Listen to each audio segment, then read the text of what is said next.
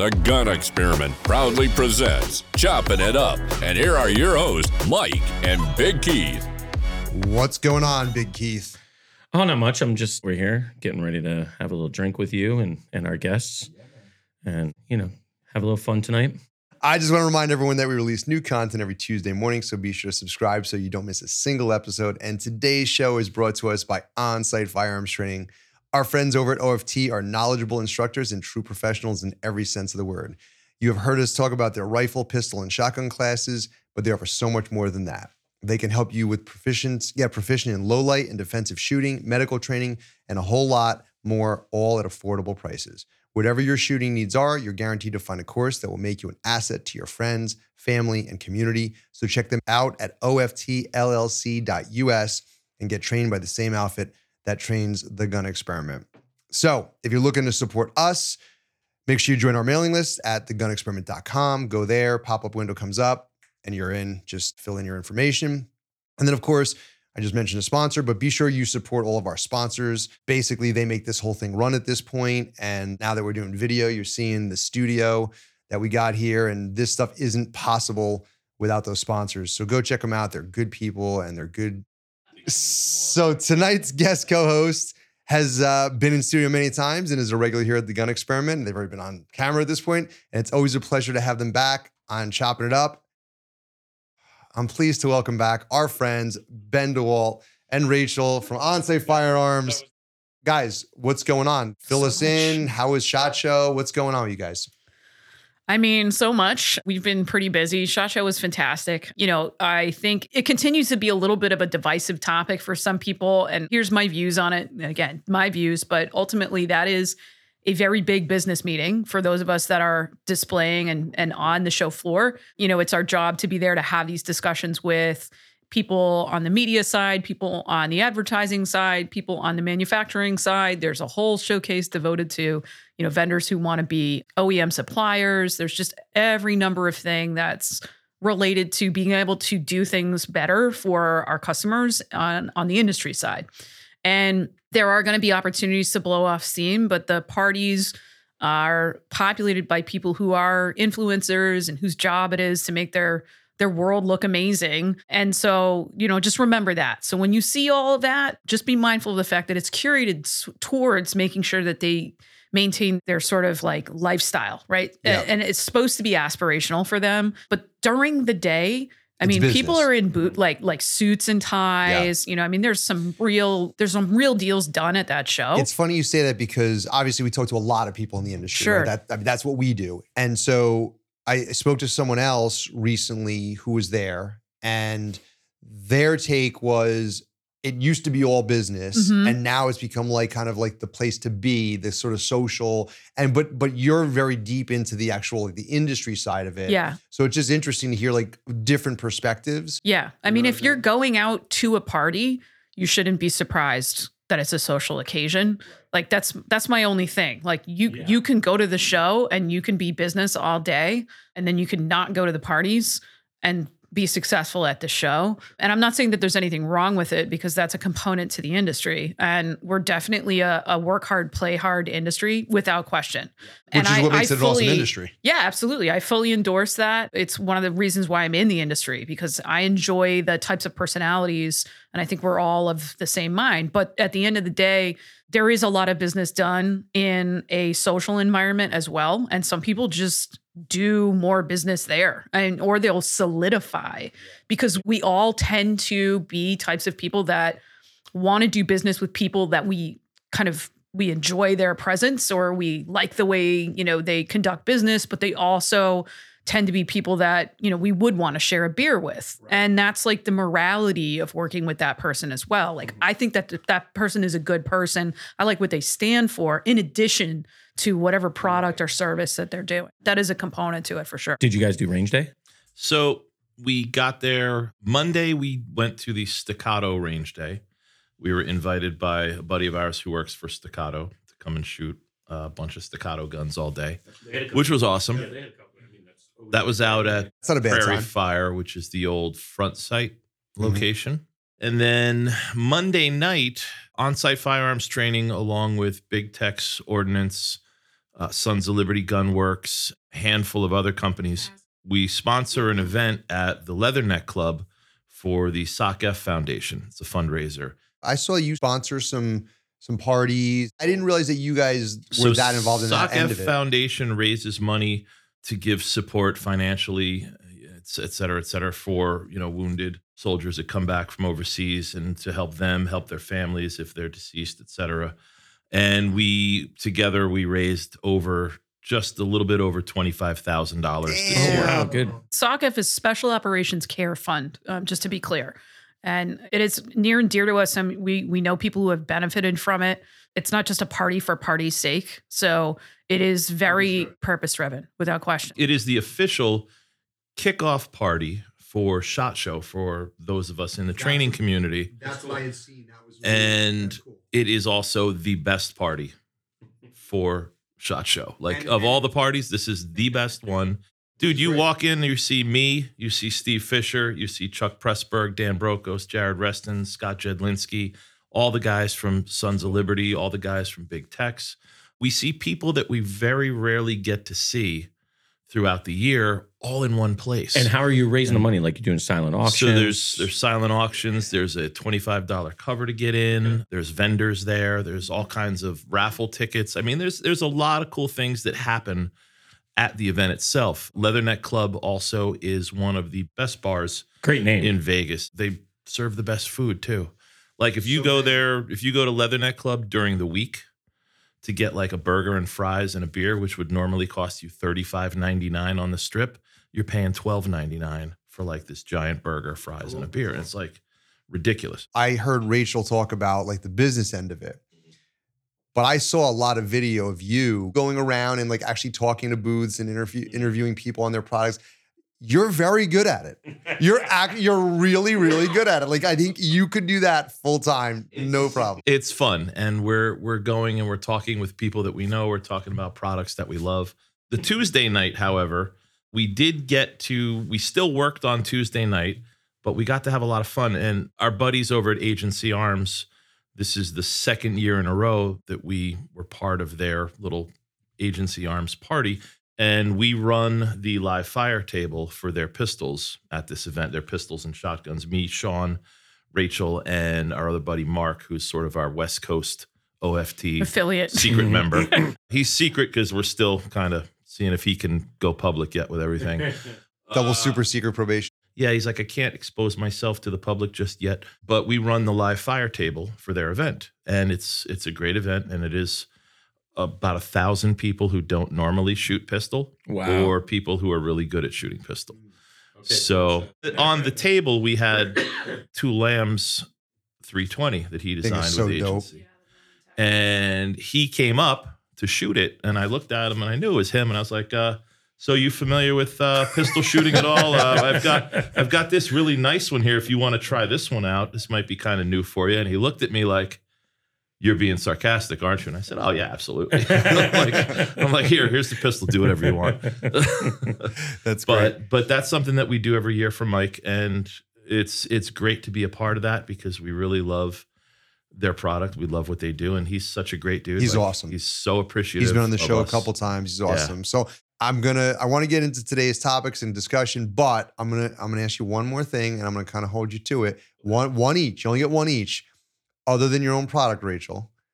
Favorite product at a shot show this year, other than your own products. you know, arguably the the big takeaways at the show this year were like death by a thousand cuts. There were a lot of these like small innovations that I think that were really important. Being a 12 gauge shooter, but someone who teaches, um, it was nice to see the Fed FliteControl be adopted finally into the 20 gauge because we do have 20 gauge shooters out there and they just haven't had a really high quality round like that available to them. That is a long time coming. So that's like one thing as well that I was really impressed with to see Not finally lie, come that's together. not the sexiest thing you could have said, but I No. but I like it. I do like but, it. And then the other thing is there was a shotgun that was produced in hand in hand uh, with somebody who knows what they're doing with shotguns by PSA. And I do think that there were a lot of notes on that gun that are things that were long time coming to correct in shotguns, which as a platform has been sort of left alone for so long. There has not been a lot of quote unquote innovation associated with that. And so I think that was also important. I, the caveat emptor on all of this is that I did not, I barely got out of my booth because we were so busy and I had so many meetings. Yeah. So, you know, it was just like, it was wall to wall for I agree that the PSA stuff, like stuff that I saw from afar, like PSA, I feel like they're just, I don't know, like they just are doing some cool stuff. I mean, you know, cool is what I'll, I'll leave it at that. You know, may not be your bag, but I thought it was cool. Ben, what is your one thing? Uh, so there were a bunch of things. I mean, Yeah, I, get it's one. hard. I've I know. always, I've always kinda loved. I've always loved Ben's, the alien. Ben's one is three. I've always loved the alien, but I've got my five thousand, six thousand dollar pistol already, so the alien's a little on the back burner. However, if you go to Arise MFG, that's Arise Manufacturing, they are making a sort of shroud or cover for optics for pistols. Oh, I, I saw Oh, yeah, you. I saw saw this. this. Yeah. Yep. That's my buddy Jordan. And I've got one on my Glock 17 for my Holosun 507 comp. It is phenomenal. It is a great piece of equipment that goes over your optic and it protects your optic from impacts. And if you want to rack it on a table, rack it on somebody's face, you know, whatever you want to do with it. They're slowly implementing all different makes and models for it, but it is probably one of the best best products that I saw. the one thing I would add on to that is like I think a lot of civilians are like, okay, well, you know, NBD, I'm not a cop, I don't have it in an outside the rig, you know, an outside the waistband rig. But if you're getting involved in like more and more these days, it's tactical games, it's proving grounds, those types of environments where you're running all over and climbing over obstacles, stuff like this becomes a lot more front Well, and brain. beefed up is never a bad thing. Yeah. Right? Like having beefier gear is never a bad thing. All right. So we're going to get into today's show. Uh, before we do, Keith and I might not share love for shooting trap and skeet, but one thing we do have in common is our love for good bourbon and amazing coffee. Well, thanks to Cooper's Coffee Company, we get the best of both worlds. Cooper's makes barrel aged coffees with hints of your choice of rum, rye, whiskey, or bourbon. Their coffee is smooth with rich notes of your favorite spirits, and you can get yours by going to coffeewithmikeandkeith.com. Go mm. get some and have a cup of Joe with me and the big guy. So, to start things off, and this is definitely gun industry related, although this gun industry. well, it's I think it's important if you carry a gun. So this was the Jennifer Crumbley situation. So this Jennifer Crumbley found guilty. And so if you're not following this, if you're not if you're a gun person, you definitely should know what's going on here. But Jennifer Crumbley was the mother of the teenager who uh, killed four students at uh, a high school in 2021. She was found guilty Tuesday on all four counts of involuntary manslaughter. Sentenced to 15 years, could be up to 15. Yeah. She hasn't been sentenced yet, but she could be sentenced up to 15 years. And so this is the first time there's been other situations where parents were found negligent in terms of they, you know, didn't lock up a firearm properly. But this is the first time where a parent of a school shooter was held directly responsible for the killings themselves. Well, that's not entirely true. So go ahead. Go ahead. The first time was just a couple months back, where it was the parade shooter started with a C, Crimson, what his last name is, or something like that. The father was uh, convicted of allowing, signing off on him buying a rifle at 17 before he was legally able to do it. That part was allowed, but they convicted him for doing so in him not being mentally stable in uh, Okay, so they were they were attesting that his Yeah. sign off was willfully, Correct. um, you know, skirting this idea that he's documented it, as. it wasn't way- as strong of a conviction as this Yeah. as as Crumbley like we're talking about. I think I think this person was maybe like three months in jail or six months in Yeah. jail, something Yeah. like that. well with the writing and the exchange that was you know being used in this court case. In Crumbley, that was what was scary. Yeah, that's the part where it's like, okay, Well, it's a lot of this case was about the the what the prosecutors were saying was that she basically ignored mental health signs that the the gun, you know, that she she basically bought the gun and, and let him have access to it. That that was sort of the the gist of that. She claims that the husband was in charge of locking up the the firearm and that, you know, that it was the husband's fault. There's a lot going on here. I mean, I mean, what are your thoughts, Ben, Rachel? I mean, you're in the industry. you you preach the idea of being responsible gun owners. So, what are your thoughts? be a better gun owner and be a better parent. You know, like the kid's 15 years old At the time, yeah. at the time. Is he was he mature enough to understand the consequences? Was he mature enough, experienced enough to understand the damage he could do? Is there other underlying things going on in this kid's teenage life? Like teenagers, I was a teenager, you act impulsively. Somebody mm-hmm. pisses you off, like somebody pissed me off when I was young, brick through their front window of their house. Right. And you don't think about the consequences afterwards. You think about that impulse reaction and you act on it. I think this case is pretty well documented that all of the things that you're talking about uh, is what was the problem. Right. And You it's know, it's has his- not like you're buying him some boxing gloves or some nunchucks. You're buying him a firearm. But but we're talking though in this particular case about the culpability associated with the parents' evaluation and what then to do about it. Which, you know, if a kid has all those problems, I don't think anybody was kind of mincing any words about that. The problem was that the parents didn't fully understand what to do with it. And you bring up a good point because like I said earlier, we talk to a lot of people, talk to a lot of people who own guns. And I hear a lot mixed bag on this. I know people who are like pretty dialed in gun owners, mm-hmm. And they're some are of the mindset of like, you know what, it's never a bad idea to lock up your firearms. Uh, you know, period. And then I know some people who are like, my kid's been around firearms his whole life, and he's 12 and he's responsible, and I trust him, and you know, I have no problem with him having full access.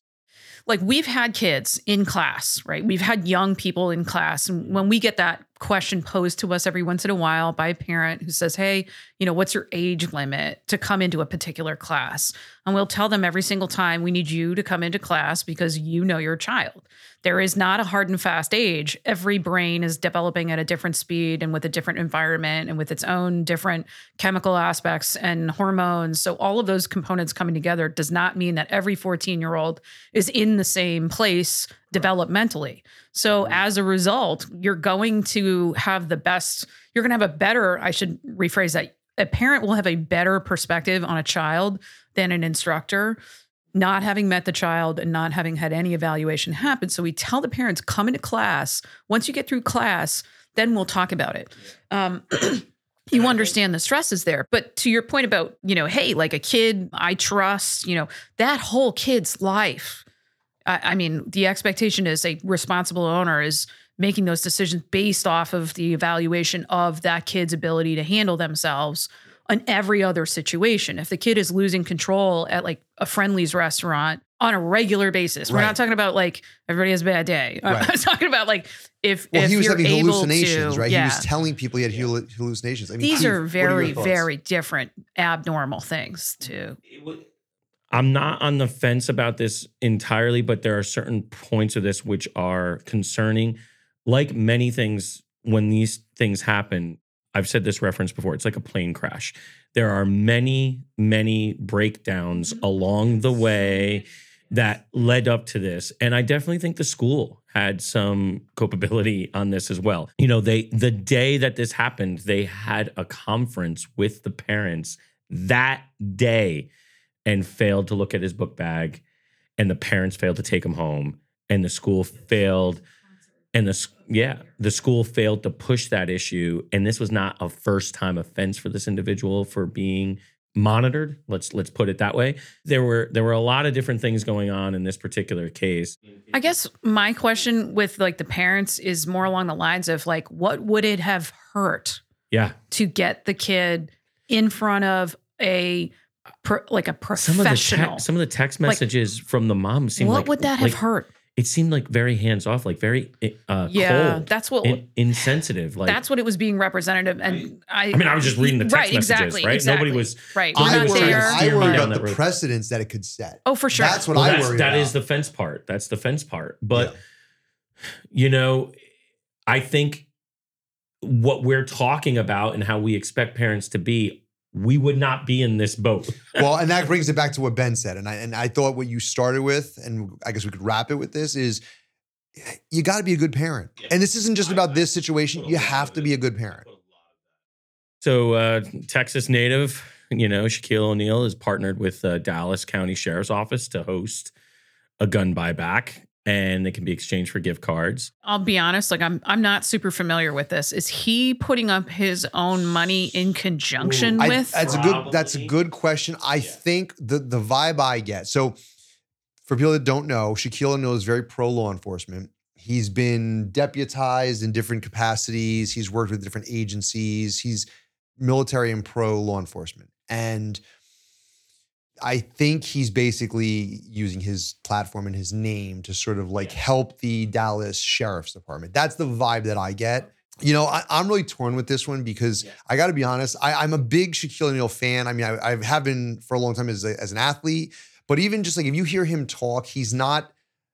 I've heard him say, "Don't call me the c word."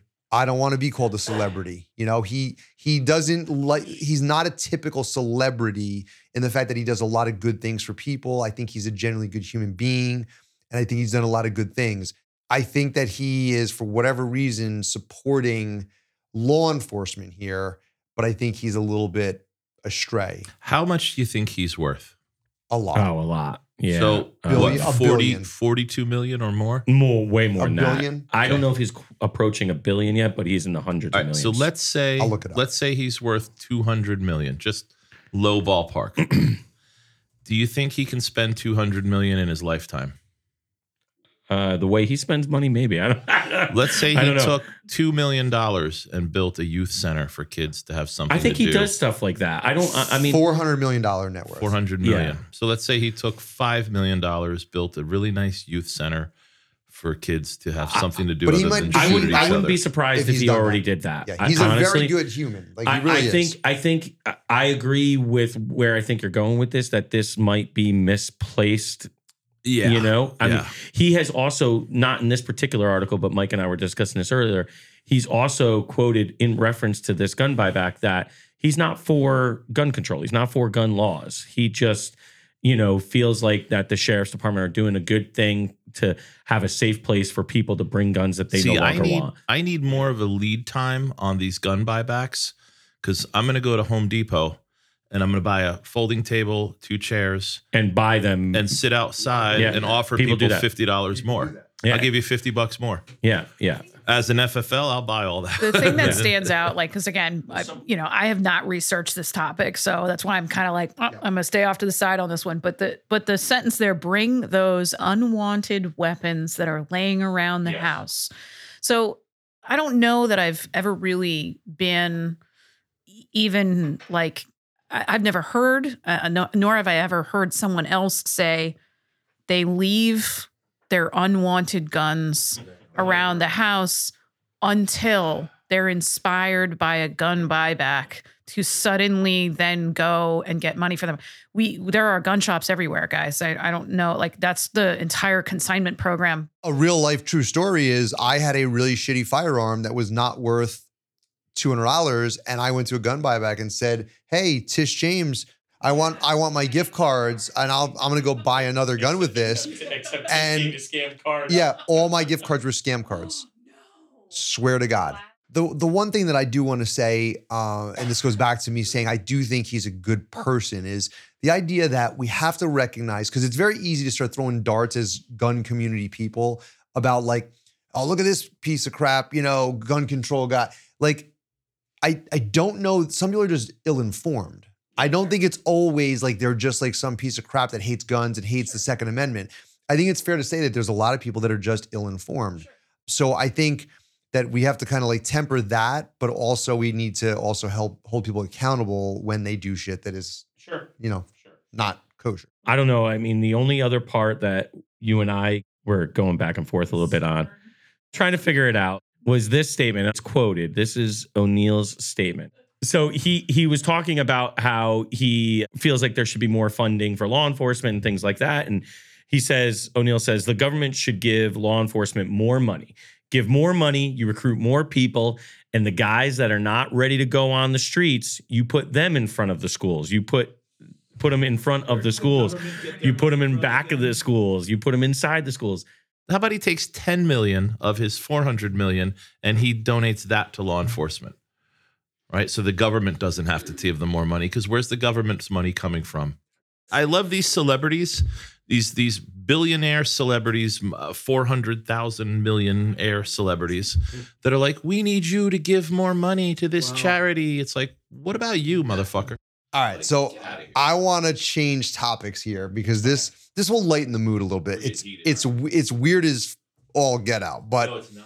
This one? Oh, I know what yeah. So this is on what do they call this? Bathtub banqueting. So Ben, their thing is they like to eat food in the bathtubs. Okay, so people eating food in bathtubs. Go ahead, Ben. Uh, uh, no, no, no, no, no, no. This person has bodies. This person who is who is in their bathtub with, With socks, socks on. on. Yes, okay. They Yeah, have there there we are decapitated bodies I mean, in that you're person's eating frosted flakes. All right, listen, apartment. listen. Ben, I, hold on, I gotta- Psychopath. Have you ever been to Las Vegas? Yeah. I have not. Okay. I have. So when you went to Las Vegas, did you have a nice bathroom in your Yes. hotel? Yes. Did you take a bubble bath? No. Did you pour yourself a glass of champagne or an alcoholic Yes. beverage? Maybe get some strawberries, sit in a bubble No. bath, eat strawberries, and drink champagne. It wasn't that kind of Then trip. you haven't lived.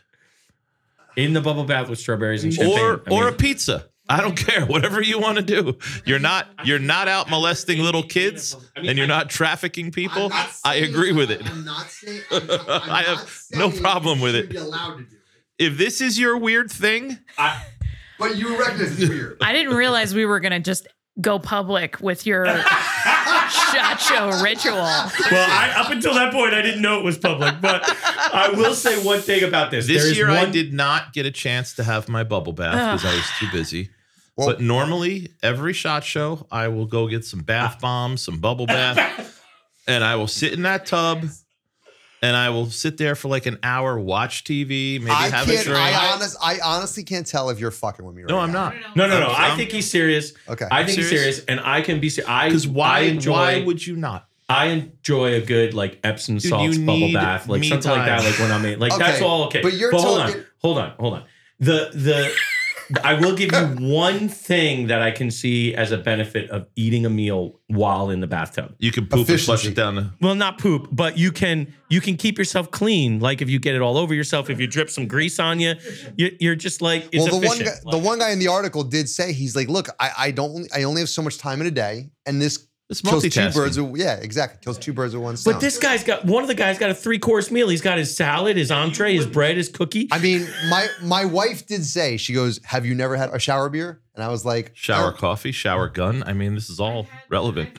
I will say, like drinking in a pool, drinking Yeah. in the shower. These Yeah. are things that I have done. But But, the idea about, of like, like mac mac, and and cheese, cheese, yeah, yeah. it just Yeah. feels So Rachel, where do you stand on this? uh, Weird. it's a hard pass. It's a hard pass. yeah, it's a hard pass. But uh, listen, I like that you two can be married and also completely Oh, disagree on this topic.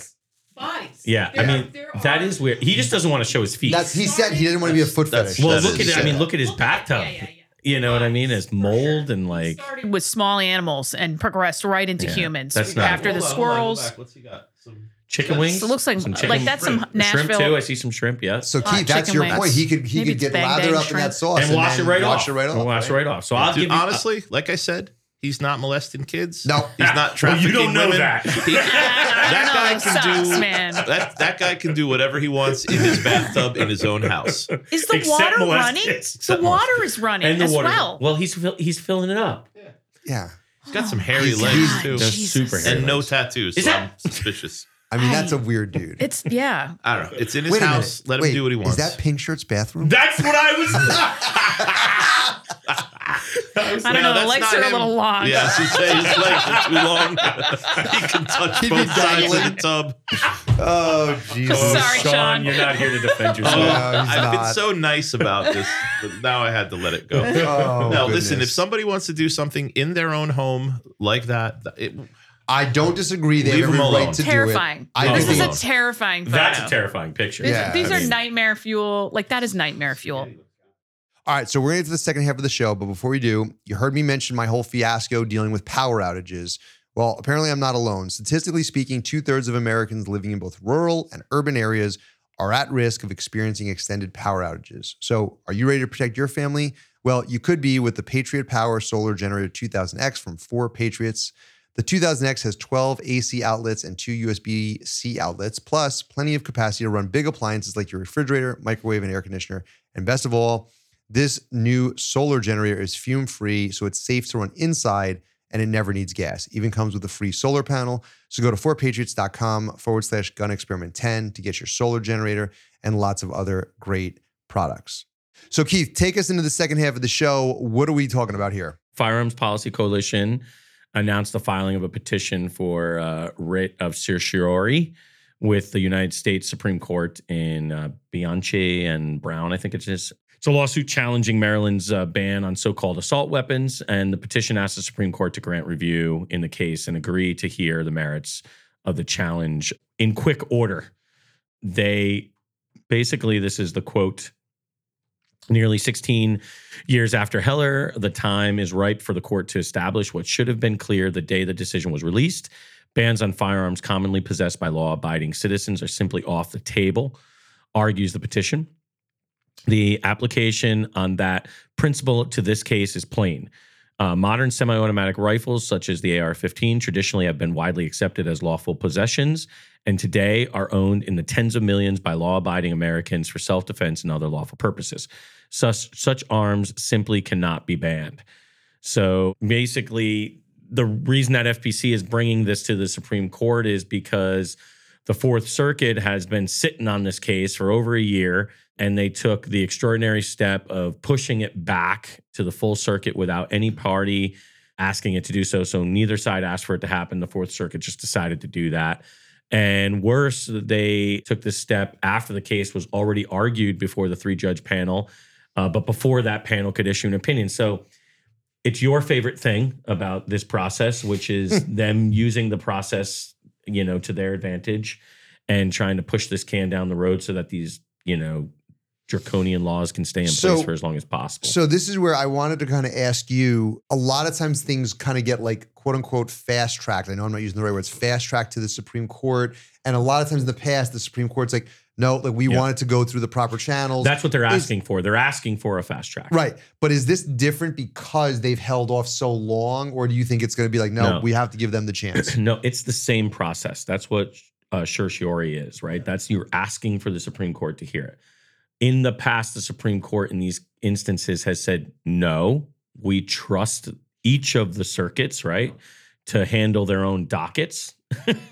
That's what happened with uh, after Bruen and the Concealed Carry Improvement Act. You know, the, a, lot of plaintiffs tried to bring certiorari to the Supreme Court right away, challenging that, and the Supreme Court said no. We we will let the Second Circuit manage their docket. We trust them to do so, and I guess there's a chance, in my opinion, that that could happen here. Only because it's taken so long. It's, Well, that's, that's a long time. That's the that's the other side of it, right? That's the side that maybe they'll accept it because of some of the actions that the Fourth Circuit has taken. So, and I don't know how much you guys. I'm sure you followed this kind of stuff, but there's a lot of there's a lot of assault weapons- weapons bans cases that are Yes. out there right now, right? There's one. In, Yes. There's actually one in New York. There's one in California. So, as gun industry folks, what is your thoughts on? Are we going to resolve this at some point? I would like to see all of this go away as a gun industry person. Of course. Any and all laws pertaining to the restriction of civilian ownership of firearms is unconstitutional. Any elected official, any public servant, any politician that supports any form of gun control should be hung for treason. That's my opinion. Do you think that this will eventually get resolved in the courts? Do you think we will see our rights restored nationwide, where as as much as I want to say I really want to see it, obviously, I feel like there's going to be some underhanded bullshit, some backdoor deals, some secret handshakes, some some meetings in the middle of the night where there's no opposition and it's just everything's going to get squashed. I think we're we're still in for a long uphill battle. Rachel, what do you think? I think that the conventional populace mistakes the amount of money that exists within the firearms industry for the defense industry. Yeah. So, number one, right off the top, I just want to make it clear the defense industry has a significantly larger budget and much, much deeper connections within our government.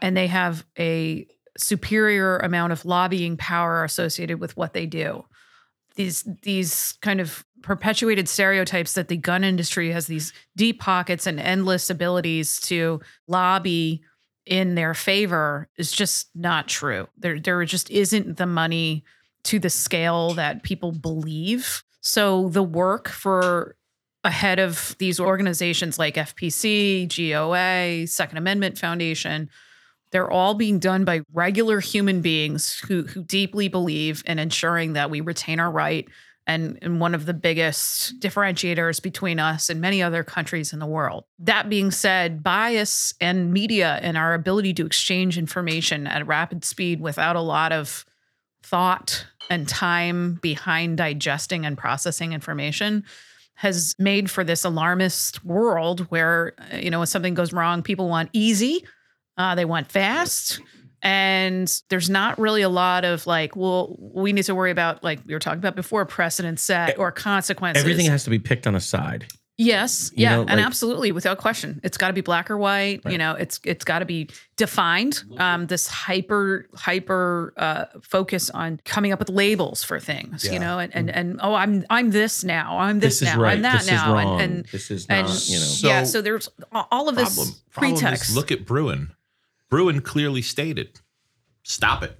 And Oh, yeah. Sure. Stop doing these and things. New York State was like, okay, we'll just New change York the was game. like, Yeah. okay, well, we'll stop doing that, but right and here's all the here's all the amendments to it, and it's like, So- okay, so you completely, completely disregarded worse what than the Supreme Court worse said. than the Concealed You Carry Improvement. Act is what Hawaii is doing right now. you now. looked at it and you said, "Well, we we understand the the court's decision, but fuck it, we're not going to pay attention to it." and Hawaii is another thing. Hawaii, I think Hawaii also, is worse than what New York Hawaii is, is basically giving a middle finger to Bruen and saying, "Well, too bad. We don't we don't care." I'm, yeah. So when you get a state, any state in this country that looks at a Supreme Court decision and says, "Yeah, we don't care what the Supreme We think Court you got says," it wrong.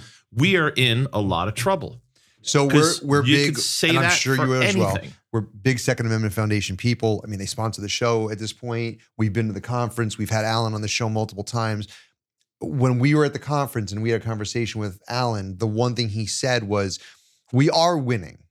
Like legislatively, we are. Bruen allowed us. It basically took like you know it's allowing this to happen and happen faster and and you know more in masse but the problem is is they're in a complete panic when i say they gun control advocates the left whatever you want to say they are in complete panic mode and at this point all they have is stall as long as possible to change Yeah. the supreme Yeah. court We might we might win this war, but we're losing every battle along the fucking way. it's going to take a lot of battles and Yeah, we're going to lose a lot of battles Yeah. I love how you are on a roller coaster with this. I know. You know, I know, I know you're going with this You well, you are the type of person who is very pointed in their opinions, right? You don't usually waver very much. Mhm. But on uh, on the topic of how well legislation is doing for the Second Amendment, so you, i you you go you go back and forth. can i go off on that for a little Yeah, sure. So- I mean, I mean, I deal with it, so please Yeah. let somebody else do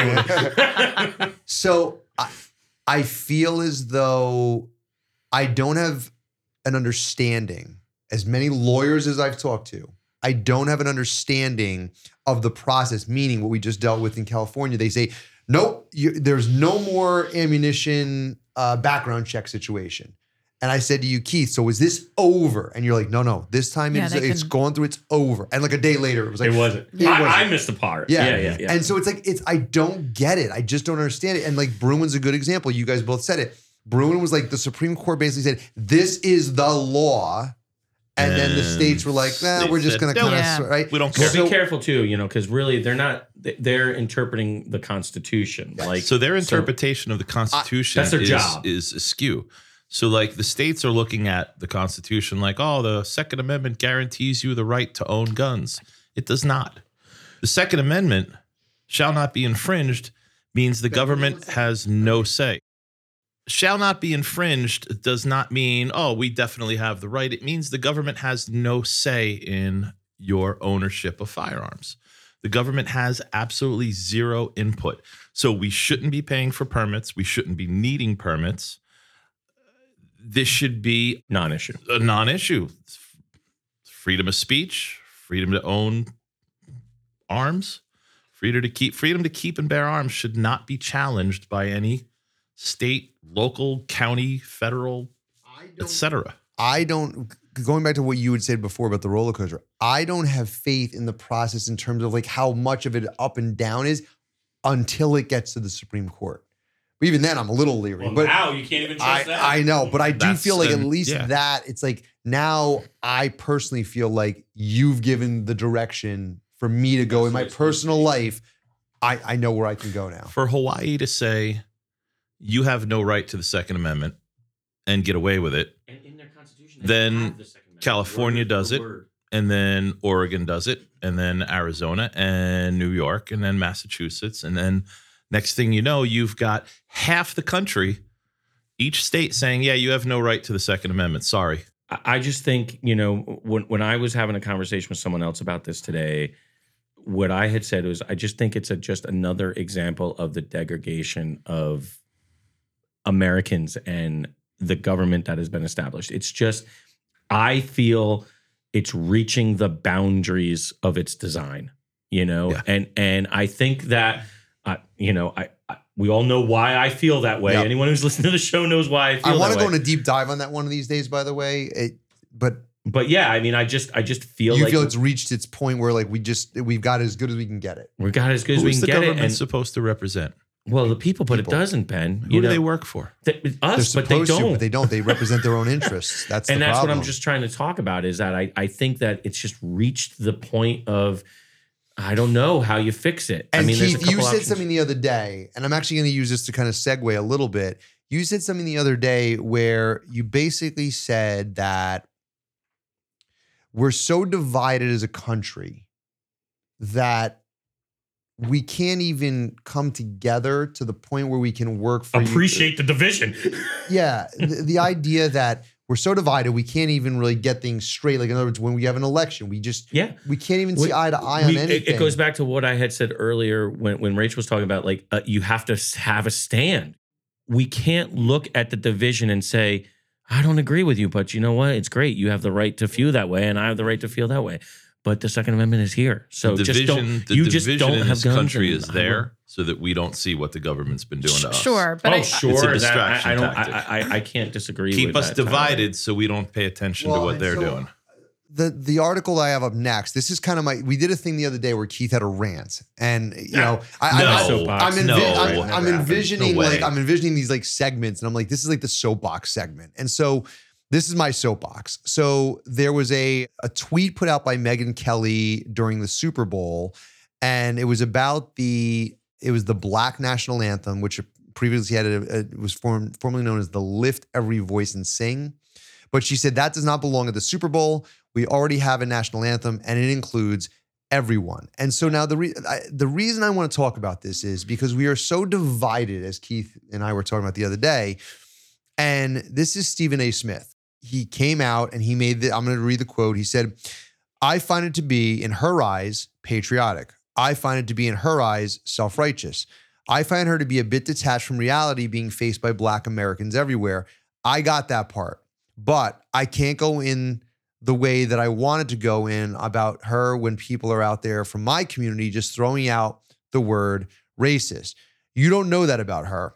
I'm sick and tired of folks out there, particularly in the black community, being so quick to throw out the word racism. He said, "Still, Megyn Kelly, if you're watching, if you're listening, I don't like what you're what you said at all. I think it comes across as highly insensitive." And then he added that he has profound respect for her. And so the reason why I I put this in for for today is because this is exactly this is a good thing. This is the problem is that we can have differences of opinion, but when you start in like hauling insults at people and you start calling them racist, like you, you I mean, what are we trying to say that the we can't have the national anthem? We can only have the black Well, national anthem. it- I don't understand what we're saying It's here. not even that. It's the idea that for people to call her racist because she had an opinion. She just said she thinks the what national was anthem. racist about wanting to hear the it national ma- anthem it doesn't over? it doesn't matter my point is i like what he did here because he stood up for someone different than him who had a different opinion than him and said i don't agree with her i think there's some parts of this that are insensitive But it's not racist. but But it's, not, racist. And So- and that's the problem is we have to start realizing that we can have differences of opinion. Listen, even in the gun community, gun control versus gun pro gun, there are people who, for whatever reason, they're not in agreement with us. They don't like trap or skeet. Exactly. and they would be right for that. But that doesn't mean I can hear their argument, disagree with it, and still say, you know what, like you're my fellow American. We can agree to disagree on this. I'm still going to fight for my rights. But rights. see, that's the to thing. party Why and to have can't we just go back to being Americans instead of having to be black or white? Why do we have to be one or the other? Why can't we just be a country of Americans? Well, be- be- because we have. go to another country so and then come back and tell me. Yeah. But Ben, so let me let me reframe this though for you.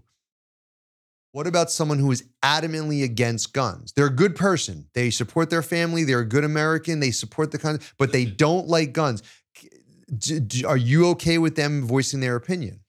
They can sit here and tell me till they're blue in the face how they don't like guns. But when they sit here and point a finger at me and tell me I'm a bad person because I do, I Yes. agree. That's that's, That's where I that's have wrong. the problem. That's, that's the the but that's my I do point. not like yacht music. It's a new thing that I learned I was today. going to say yacht music. But you So- do like food and bathtubs. But I like food in bathtubs. What about food in So- bathtubs while hearing yacht music? Jimmy Buffett I could deal with, but like, you know, Kenny Loggins I can deal without.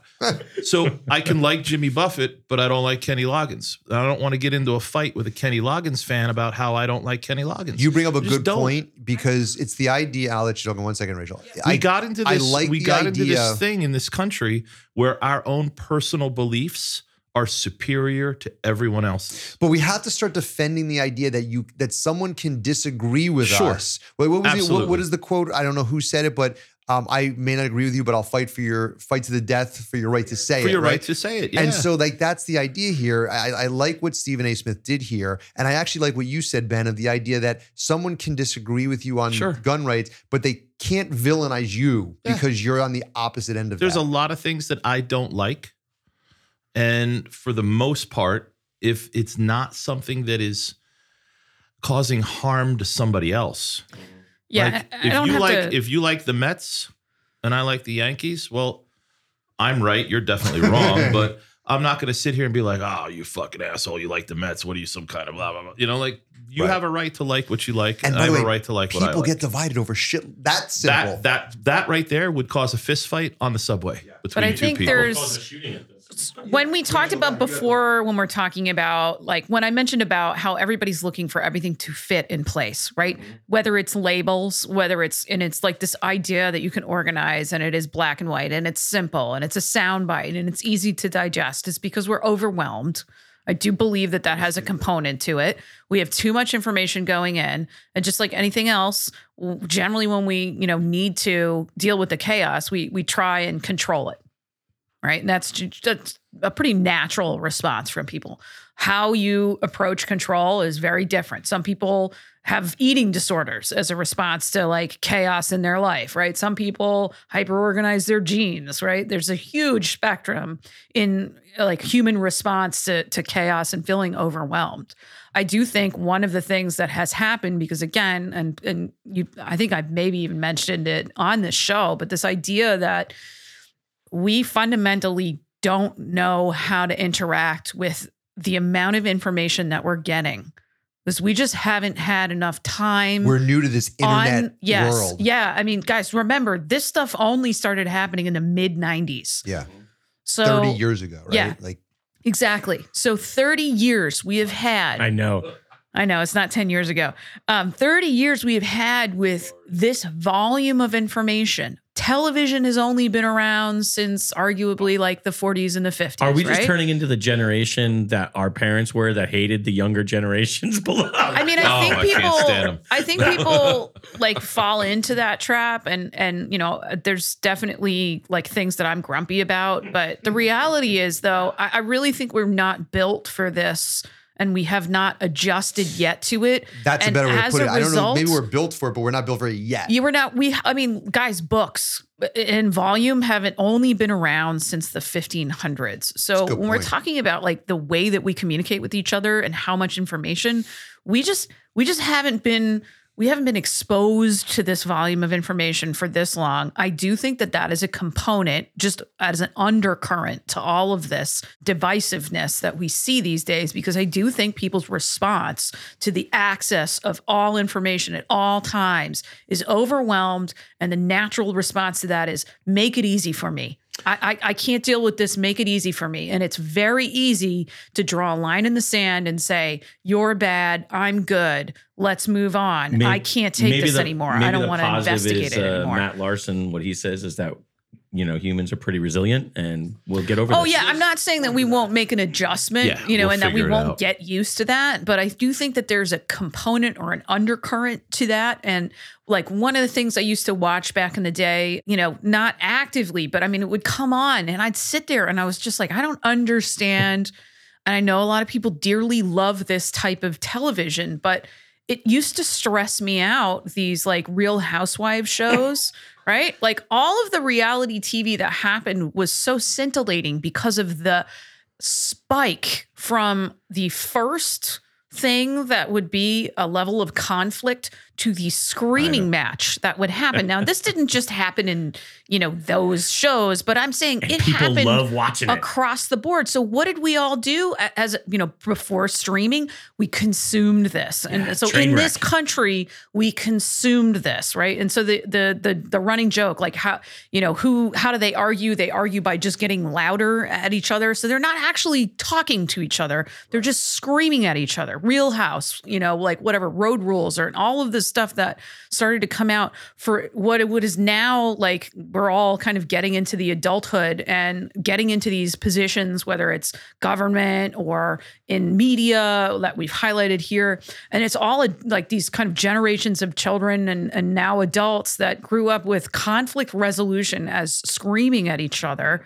And that was sensationalized and shown as normal right? So that was i do i do think these are softer points. Like i'm not saying that they're you know you can draw this hard line to it but i do think that affected the way that as a populace we resolve conflict. All of these things come together where it's just like yep you know what? Uh, forget it. I'm, I'm going to abandon the I don't see color thing, which is when I was young, you recognize that someone came from another culture, Right.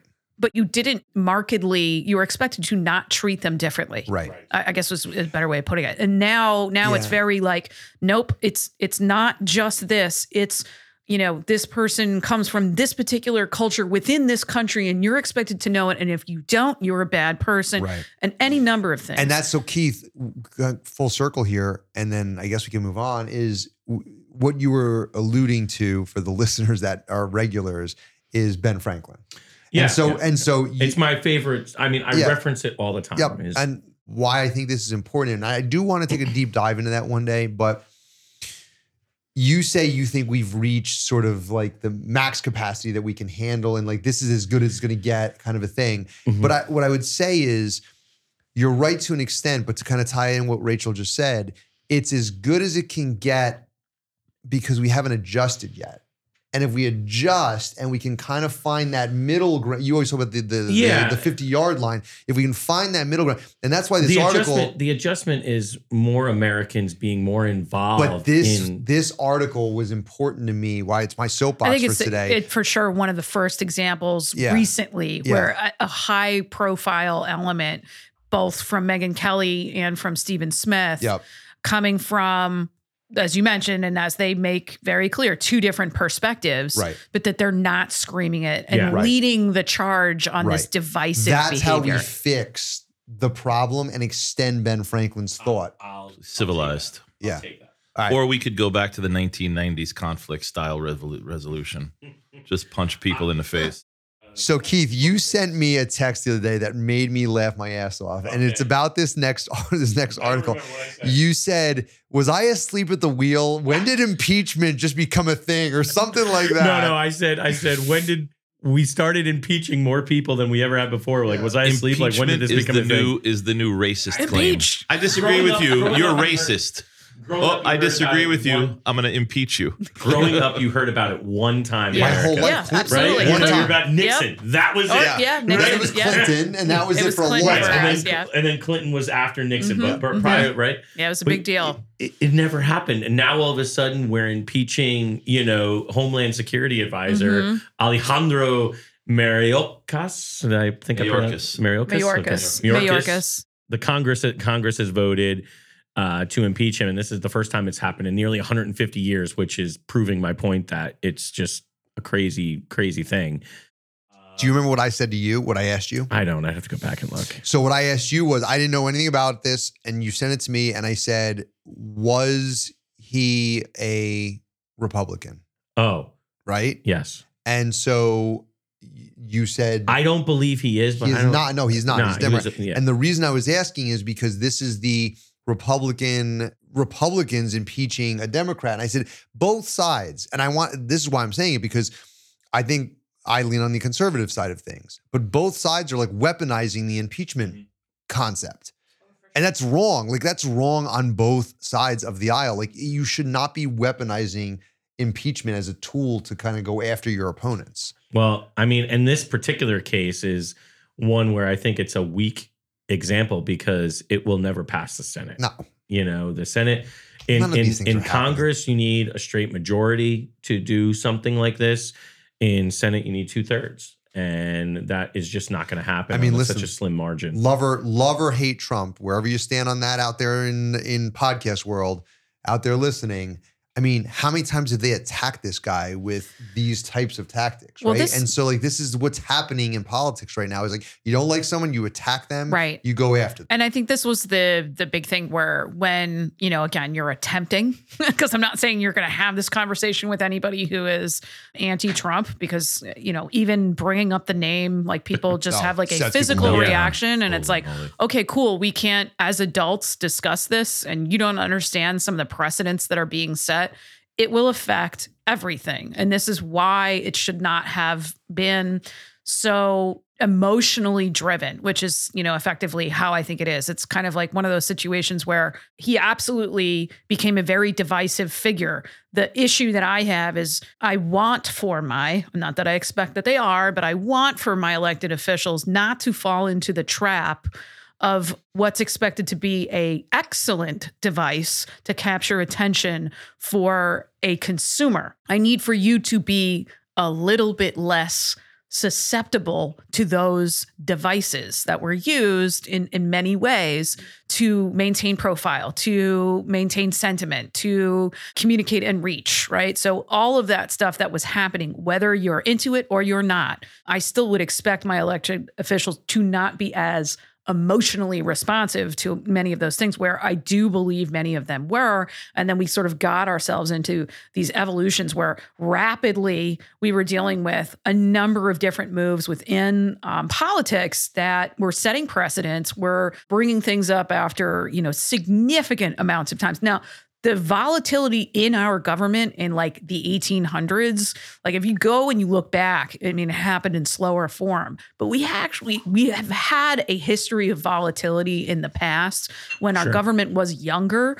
Um, some things that you know there were like all kinds of wild things going on. If you if you go back and, and you're a student of history you will see that there were some pretty wild times in the past but the expectation is yeah okay if you're getting up in the morning and you know I mean, taking a shower you're William Burr and Alexander Hamilton Exactly. Right, exactly, right. Dueled it out, you know. So you mean I, I want to be clear, like it's not that you know everything was hunky dory. Not that anybody's saying that here, but at, at the well, end of the new, day, the new position on that from from the left is that you can't look back at the early times of our our constitution and our and our freedom as examples of what the constitution should be interpreted as because those were white misogynistic mm-hmm. slave owners. And i was like i don't know. Again they kind of forget who some of these forefathers are. Thomas jefferson struggled with slavery, like really genuinely struggled with it. You know, he was not, he, he didn't think it was right. He thought that they should have been included in the Constitution, that we, they just didn't think the people were ready for. the for problem with that though is though a lot of them did own slaves. So No, no. whether they struggled with it, no, I know where you're going yeah, yeah. I mean, listen, I, you know, there's a lot of examples even in today's society where I mean- people do things that aren't good, but it's socially Okay, but even if and we say they made all of their law, their legal structure, etc., if we sort of if if I say fine, you know what, we'll say they made their law, their their governmental structure and their constitution to best position them. We've now said that now includes everybody. So don't we then all come to the same level with that? They like also, that's the part they that also makes are the me same like people that are wh- saying the what? Second Amendment only applies to muskets. Yeah. This know, is the, so- this is the stuff where like when we talk about when we talk about Thomas Jefferson forefathers and you know the Constitution and then that the fact that they were slave owners this is we've had this conversation many times. Yeah, we understand they were very flawed humans. Humans are flawed. Yeah. We we get that. Like humans are flawed people. And and they were flawed and there are monuments built for them not because they're perfect people, because they accomplished amazing things. They built the greatest experiment the world has ever seen. And they built a country, you know, I mean, right? We we we freed the world basically in World War II. We made sure that the world was safe. Those are things that were established on the foundation of our forefathers.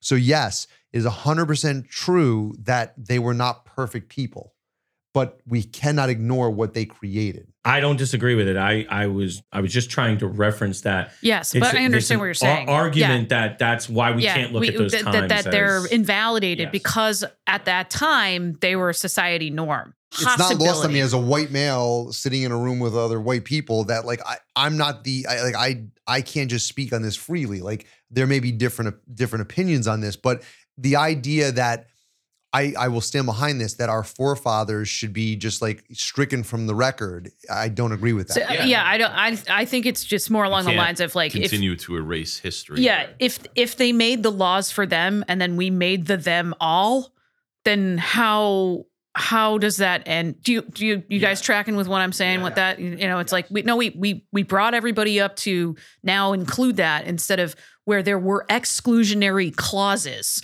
So if we're bringing everybody up to that same level, then we're across the board. So I don't, you know, but that kind of tying back into the topic when we're talking about these things happening back to back to back to back, and they are departures from what we have normally seen in the past hundred years. When we see these big changes and these big moves, and to your point before, hey, it's a useless point because of the lack of majority that it is not going to move further.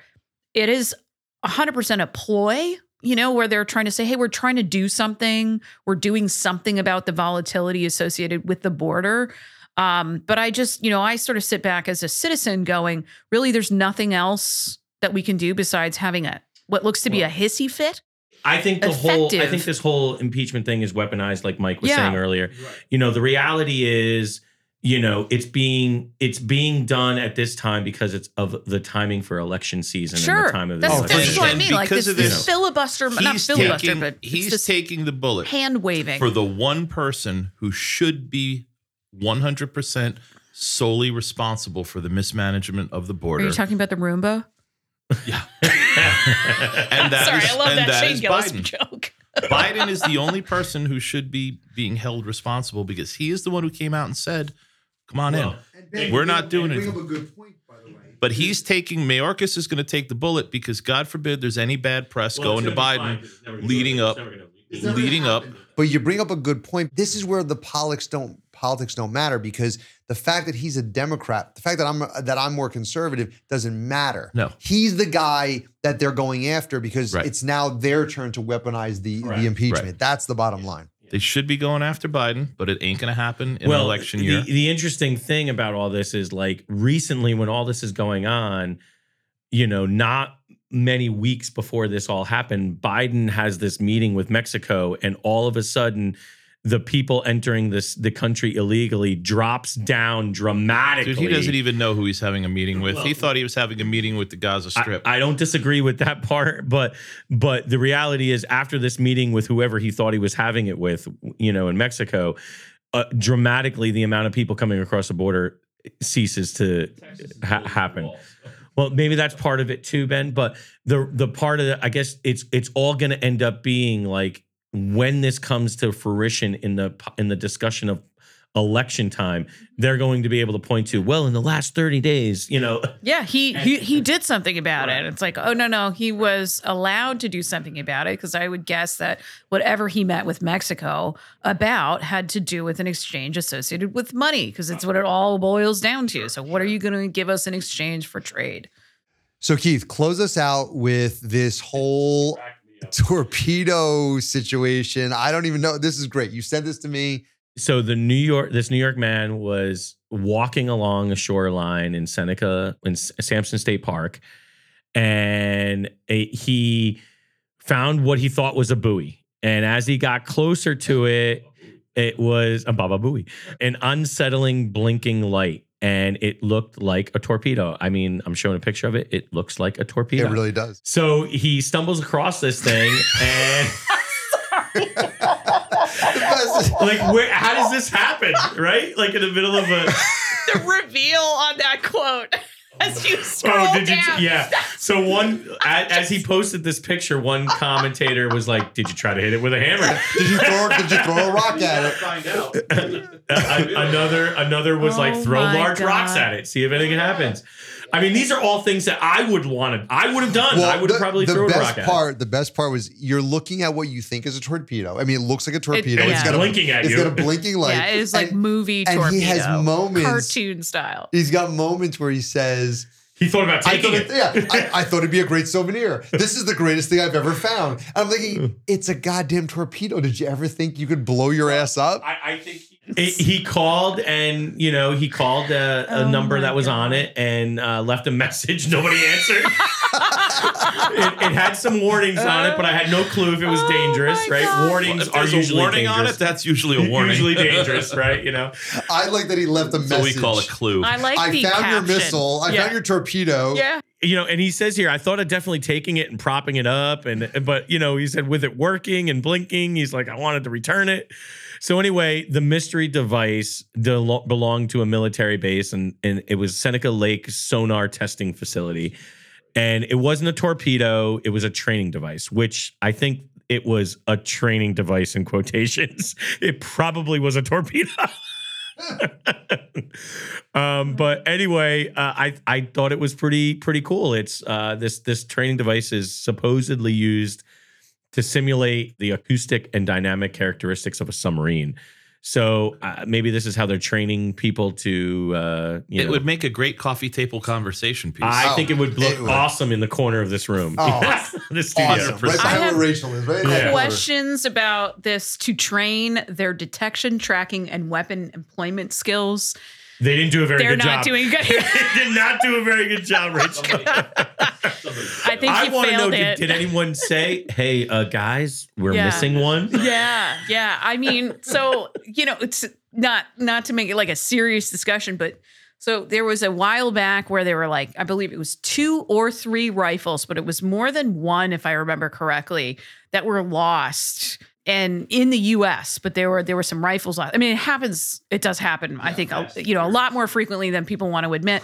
But it was like everybody, everything got shut down. Nobody could go, you know, uh, nobody could leave the base, everything, you know, for these like for these one or two rifles for a while. And, you know, it, it I don't know, I guess it was it was just funny because, you know, they've they've found recently so many things have consistently been lost. But this one particular instance, it was just everybody's life was made You mean the, absolute the, hell. our government is not perfect? Yeah, yeah, unbelievable. Oh, the, you know, they're the only ones that are Their supposed to have inventory this control stuff, is right? not good. there was also the cop who left his M4 on the back of his uh, patrol Car. car, Oh, fell in the Times back. Square. Yeah, Yeah, just it's drove good, good off. and times. Yeah.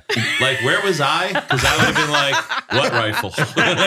It wouldn't have even touched the ground. No, it would have been stripped- would have had that thing- up. would have had that thing stripped and put in my bag. it would have been like Mission Yoink. Impossible when somebody drops the explosive, and I'm like, I like. I just like um, all these quotes. Like the caption on one of those Oh. pictures It would have been is it- just so. I, I, am just picturing that rifle, Ben, and literally the four of us all being there together, Dude, it and it would and getting a stripped scratch on it. and it getting stripped really quick, and Rachel taking the lower, and you taking the upper, and me taking the mag. like cockroaches just attacking. Run! and run. Piranhas, I Everybody should run say. with different Yeah. pieces of Yeah. the rifle. Yeah, that's a that's amazing. Well, it's unbelievable though. You know, um, they they reached out to the Navy for comment, but they did not immediately receive a response. I Perhaps can't they imagine were why. they were trying to find the enter key. after they Everybody lost there this. was like, uh, not my, yeah, not yeah, my yeah. torpedo. Oh my god. server. Yeah, Exactly. somebody does not want that Article 15. Yeah. all right. Well, I think that'll do it for this episode. I want to thank all of our listeners for tuning in, and a very special thanks to Ben and Rachel for hanging out with us and chopping it up.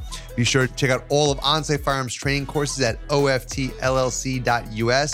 If anyone out there has any opinions or thoughts on tonight's conversation, feel free to reach out to us on Instagram, Twitter, Discord, or Spotify and let your voice be heard.